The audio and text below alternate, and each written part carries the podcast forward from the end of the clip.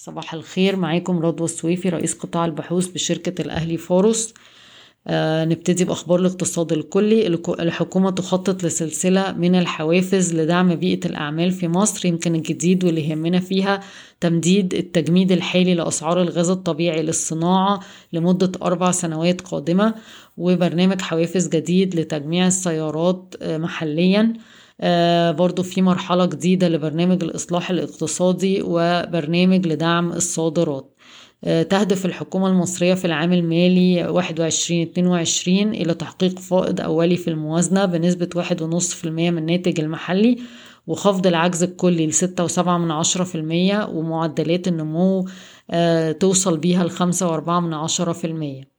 مصر هترجع تاني أسواق الدين الدولية في فبراير أو مارس 2022 تحويلات المصريين من من الخارج في شهر يوليو سجلت 2.8 من عشرة مليار دولار بانخفاض 3% عن السنة اللي فاتت.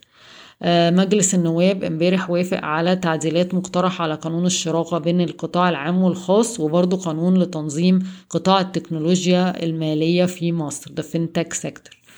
e-finance الاكتتاب بالنسبة للأفراد اتغطى واحد وستين وأربعة من عشرة مرة وبالنسبة للمؤسسات اتغطى ستة وتمانية من عشرة مرة والتداول إن شاء الله يوم الأربع واطلقت شركة e-finance وهيئة التأمين الصحي الشامل شركة e-health في سبتمبر. ودي اللي هتقوم بميكنة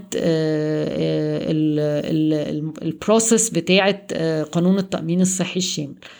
وقعت شركة المصرية للاتصالات ونوكيا اتفاقية لبناء أول بنية تحتية في مصر تقدم خدمات إنترنت الأشياء. الشرقية للدخان طبعا طلعت نتائج أعمال امبارح أقل من التوقعات بكتير. هي أقل من التوقعات تقريبا بحوالي مليار جنيه لأن الشركة أخدته مخصصات نصها للمعاش المبكر ونصها مخصصات ضريبية.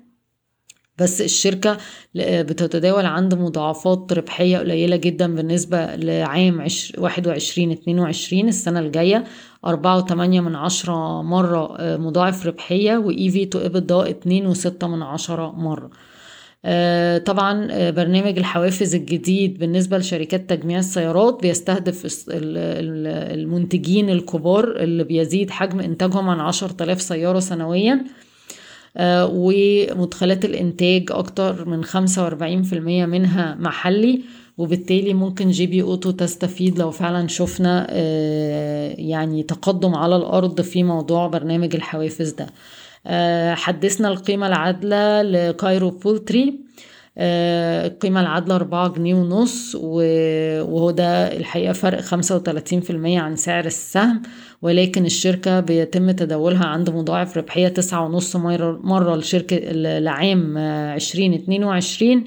هو أعلى من بقية الشركات يمكن في قطاع الأغذية والمشروبات لأن شفنا تركيز جامد على القطاع ده في السنة دي. آه بس الشركة بتوزع تقريبا عائد 8% متوقعين توزع 27 قرش. آه وقعت Speed Medical عقد آه هتنقل جميع مسؤوليات إدارة وتشغيل ال drive-through وإيراداتها إلى Speed من غير أي وسيط وبالتالي طبعا ده إيجابي للإيرادات وللأرباح وهيبتدي يبان في نتائج أعمال الربع الرابع من عشرين واحد وعشرين.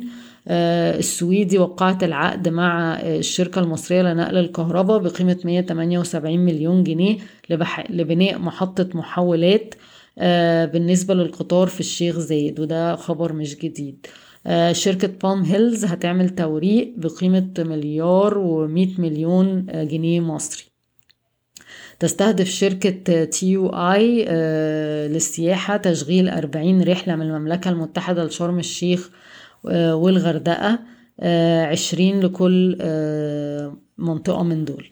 البنك المصري الخليجي بيهدف لبيع خمس شركات تابعة بتعمل في مجالات مختلفة وده طبعا هي لو حصل فعلا السنة دي يعني غالبا هيبتدي يأثر إيجابا على ربحية البنك. بس في عشرين اتنين وعشرين لما يحصل البيع بالفعل.